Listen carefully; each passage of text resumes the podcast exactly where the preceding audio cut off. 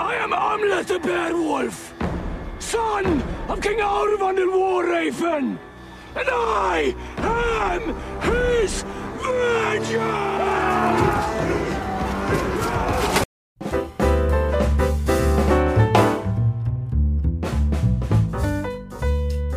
Rah! Hi, everyone. I am Dan. I'm Mike. Welcome to 15 Minute Film Fanatics. This is a different kind of episode. We're going to be doing The Northman today. Now, this is a film. We're not going to do our three part segment like we usually do. We're just going to see where this goes. We did The Witch, which was one of our first episodes. Just knocked it out of the park. Very Home run. scary, acknowledging supernatural evil, deeply uncomfortable movie. Camera's always in the right place. Great performances. And then we did The Lighthouse. And what did we love about The Lighthouse? Everything. Monkey Pump. Monkey Pump, right? Mike and I said if we ever open a bar, we're going to call it the Monkey Pump. So we were so excited to see The Northman. Through a bunch of delays, delays, delays, we finally got to see it. Mike saw it last night. I just saw it about an hour ago. I just finished it. And we didn't talk about it yet. All we did was text each other about how much we hated it. So, Mike, let's start talking about what's wrong with this movie because there's plenty wrong with this movie. And we usually don't like to do these kind of episodes where we dump on something, but so many people spoke so highly of this. And I think it's bad in a certain kind of way that more and more contemporary movies are bad. So, Mike, start us off. When William Gaddis published the recognitions, the movie, the, the movie, the novel was so long that the reviews started to come out before it was conceivable that anybody had read, much less actually thought about the book. And so what they did was they based their reviews on other people's reviews of the book, having not read it. And I feel that something similar must have happened with this movie, Yes. which is like, what movie were you watching that you wrote this wonderful laudatory review? It Yes. doesn't make any sense. What are you, what is there to loud? It reminded me of the same experience of seeing The Green Knight. Now, again, nobody was more jazzed up to see The Northman. How jazzed up were you to see this movie? Uh, I paid twenty dollars to see this movie, Yes. which is more than I had spend on anything. Yeah. So, and I, and oh, so we were so excited, just like I was excited to see The Green Knight when it came out last year. And in both cases, uh, you know, you get this film that it's almost like like people are told you have to like this, and if you don't like this, there's something wrong with you. And it had all the same problems as The Green Knight. You had great source material. I mean, you literally for both of them have great source material, but um, they're both really dark. They're, I mean, how glad were you when they were finally on the ship when he before he dives into the ocean to, to go back and get his revenge where he's going with Anya Taylor-Joy? I'm like, oh, thank God they're in daylight.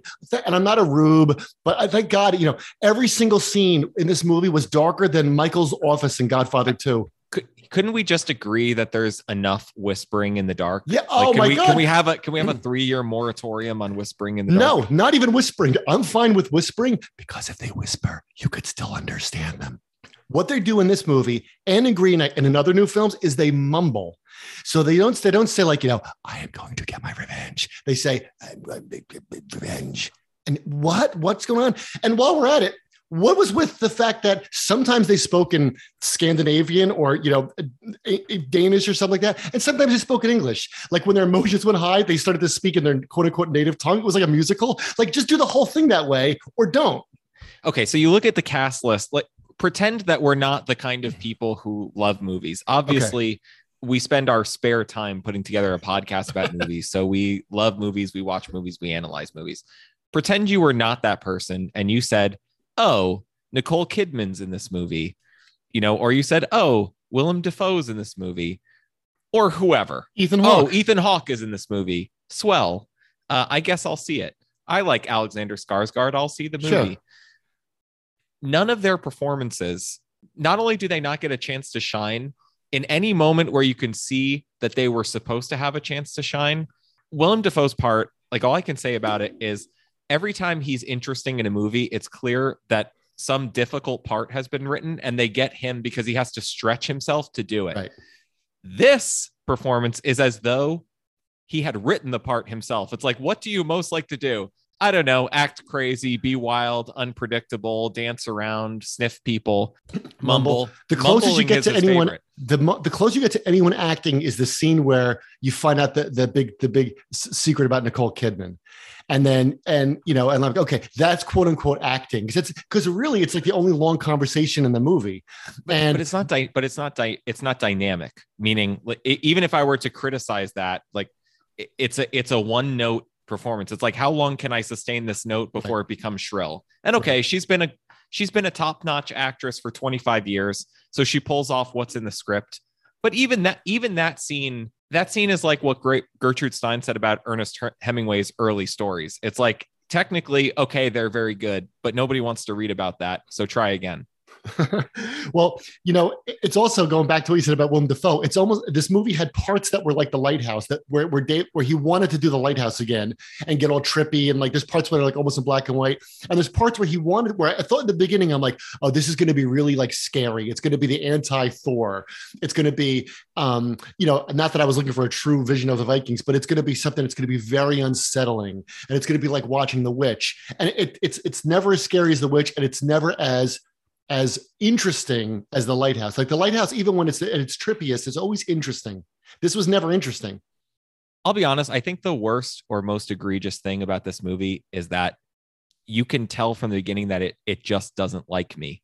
Like if you think about symbols as they appeared in the lighthouse, there's a lot of weird animation in the lighthouse. There's stuff that doesn't uh, necessarily meld together. You see a weird triton or sea god, a mermaid, something in the lighthouse, a squid tentacle. You see a lot of weird stuff, right? But those are those are images not connected to a mythology.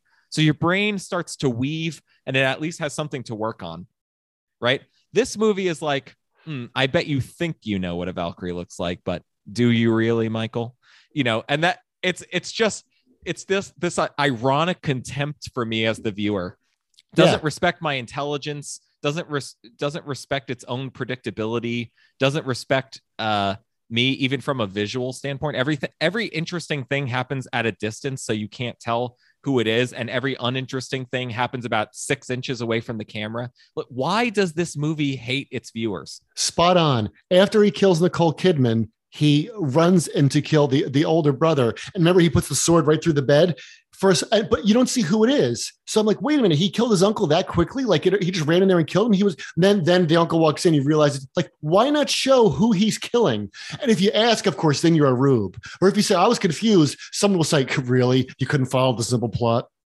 which of course is the opposite of a of a film that actually respects its viewers intelligence if you watch the godfather part 2 there's there's like seven different plots that Yes. you're supposed at, that uh, that are happening in different years. And if you don't keep them straight you will miss every like, scenes are unintelligible unless you can tell what's going Right. on. So this is not about complexity. This is actually about a startling lack of complexity. The godfather thinks that you are at least as smart as francis ford coppola and the person who wrote the source material so that you can keep up. This movie thinks that you're an idiot Well, let's talk about that. How many times does this movie end? Like he finally goes, he when he when he kills his mother and his uh his his half brother, I guess. And then the father comes in. So there he is. Hamlet's looking at Claudius. They're right there, and he's like, "I will see you at the gates of hell." Like, where are you going now? Then he finally ha- earlier he has him. Okay, I got you. How do you know that was your son's heart? Okay, tie him up as if he's going to talk. Like th- th- it's kind. Then they're on the ship going back, and you're like, he's got to go. I have to dive into the ocean now and swim to the gates of hell and fight him like Obi Wan fighting Anakin at the at the lava pits. And we won't even talk about the runes for the, the how pretentious that was. But how about this new tre- trend in movies? How you can't tell, you cannot have the title till the end. You know, Coppola did that for Apocalypse Now, and that was really innovative. 1979, when you see the napalm go off, and then you see the words Apocalypse Now. Now, you, you- I don't know what. Why can't you show the title at the beginning? I, I wish I wish they would actually sit through the entirety of Apocalypse Now and then think, how was that done?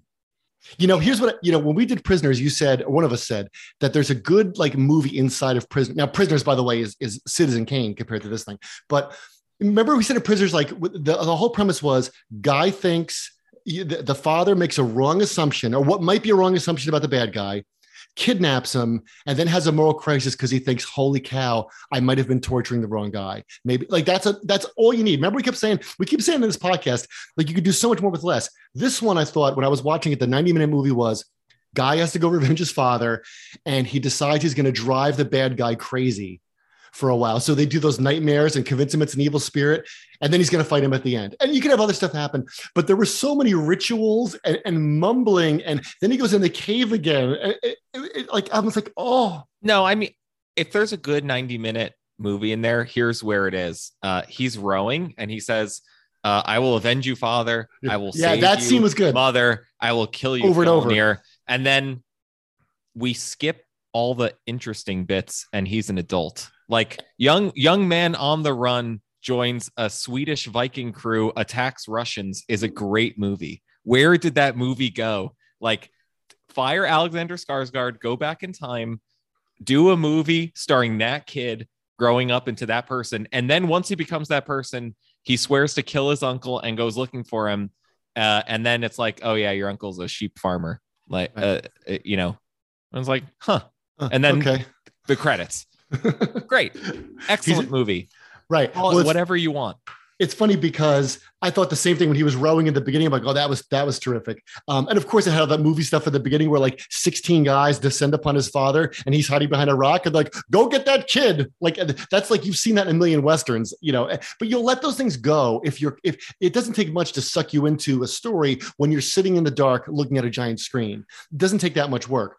But you know, you think about this being, uh, you know, I kept laughing that, you know, Amleth, this is, you know, this is the source material for Hamlet, as I'm sure you know the story about Amleth. And you think about, I was laughing to myself, Hamlet delays or Hamlet's delaying is one of like the great fun things to talk about literature, you know, um, you know, we all know about it. We've talked about it ad nauseum in our regular lives, right?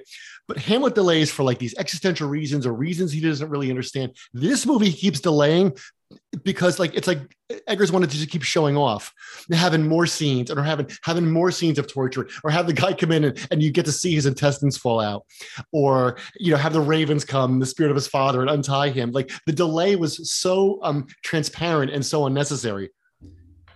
Th- this movie is not it's not even bad in interesting ways. I'll accept bad in interesting ways. It's just what were you thinking? Because you, have you make these movies and then you have to sit down and ostensibly you have to watch them before you turn into the studio. You don't just direct it right? That the editor does a final cut and then you sit down you do your cut and then you negotiate and then you uh, you make some popcorn and you get a diet coke and you sit down and you watch your own movie.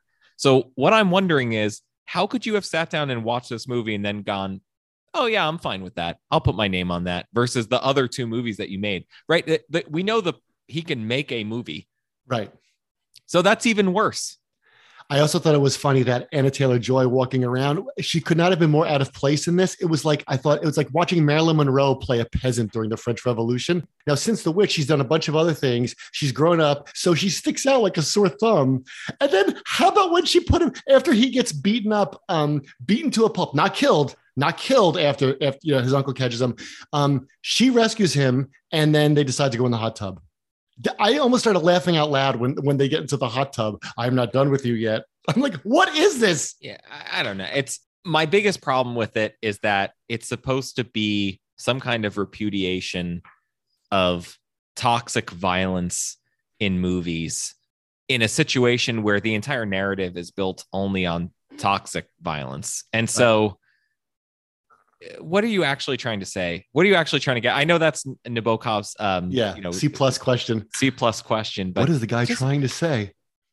but honestly, I, I feel that way. Whatever's trying to be communicated, I, I'm not too thick. I, I understood what was attempted to be communicated, but I don't understand Hate the, will the destroy you, form in, in which, That's what it is. I- That's what it is. Hate will destroy you.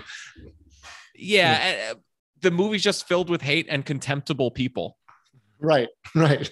Yeah. You know, what I mean? what's what's what's what's the moral here? Women suck too. Like Yeah. what? Like what is what's the moral of this story? and you know everybody dies at the oh except for his his his two um weird kids he's he's hanging in the family tree when he sees his vision when he when he kisses the blood on her neck but that being said when when hamlet dies at the end of hamlet and everyone's dead you feel you do feel that great like great catharsis and you feel like you know like uh you know Good night, sweet prince, and flights of angels sing thee to thy rest. Like, like this was a person who understood something about the universe, and he paid a terrible price for it. But you know, the, the world is worse that Hamlet's not in it. But but th- he just um you know, in this movie, Hamlet he lumbers around like like Boris Karloff, like with his head down, like, Ugh. and I know someone is going to say that's his act, that's his routine. Just like if I say the stupid field hockey game to the death was so ridiculous, someone will say, you know, they actually did that in Viking times. Hamlet, Hamlet experiences the supernatural and then spends scene, scenes which translates to 30 or 40 minutes of your time wrestling with what was that? And in such a beautiful in, in language that not only could you not re-express you couldn't do it if it were written in front of you. And if you were left alone for years could never reproduce if if you only had time to sit and think about that supernatural moment. This guy fights a zombie king and gets a, a sword that he can't unsheath uh, in the dawn and goes huh that's weird yeah the night sword huh and, let me let me bury it in the roof and it's a whole movie about that like nothing happened. Hamlet is Hamlet is just interesting. Hamlet, um, Hamlet derides. Yeah, that's it. Hamlet derides fate. What's interesting about Hamlet is Hamlet starts to feel that he's fated. He knows that he's fated. He fights it. He asserts his humanity. He asserts his will. He he he delays its conclusion because its conclusion is his conclusion. This guy goes, well, the Norns told me to, so yeah. I Hamlet, guess I'll use this magic sword or whatever. Right. Hamlet wrestles with the, the fact that Hamlet see, gets the taste of his fate makes him, and his fate is, of course, you're going to end up like your father, as we all will. And that makes him wrestle with the biggest questions a person can possibly wrestle with. This guy mopes around and, and thinks he's concocting these plans. And then his big plan is to, like, you know, whatever, kill 30 guys and put them up on this weird Hieronymus Bosch thing on the side of the, the roof. It, it, it doesn't work.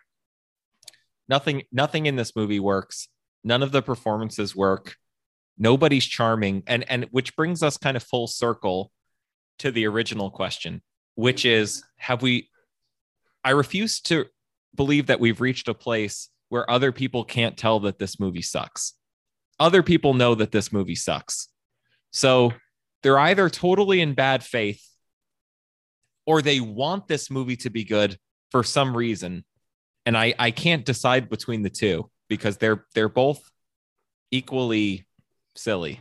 I think you're spot on. So thank you for listening, everybody. If you didn't, if you did like the Northman, we apologize, but you know you could you could find us on Twitter at one five man film. We'll go back to normal episodes really soon, but we just had to get this out of our system. Just say, you know, spoilers, whatever. Just save your money. There's yeah. there's so many there's so many things in this world to spend twenty dollars on. You just keep it in your wallet. And as our new logo goes, right? The problem, Mike, is not that there's nothing to see. What's the problem? There's too much to see. There's too much to see. Thanks, everybody.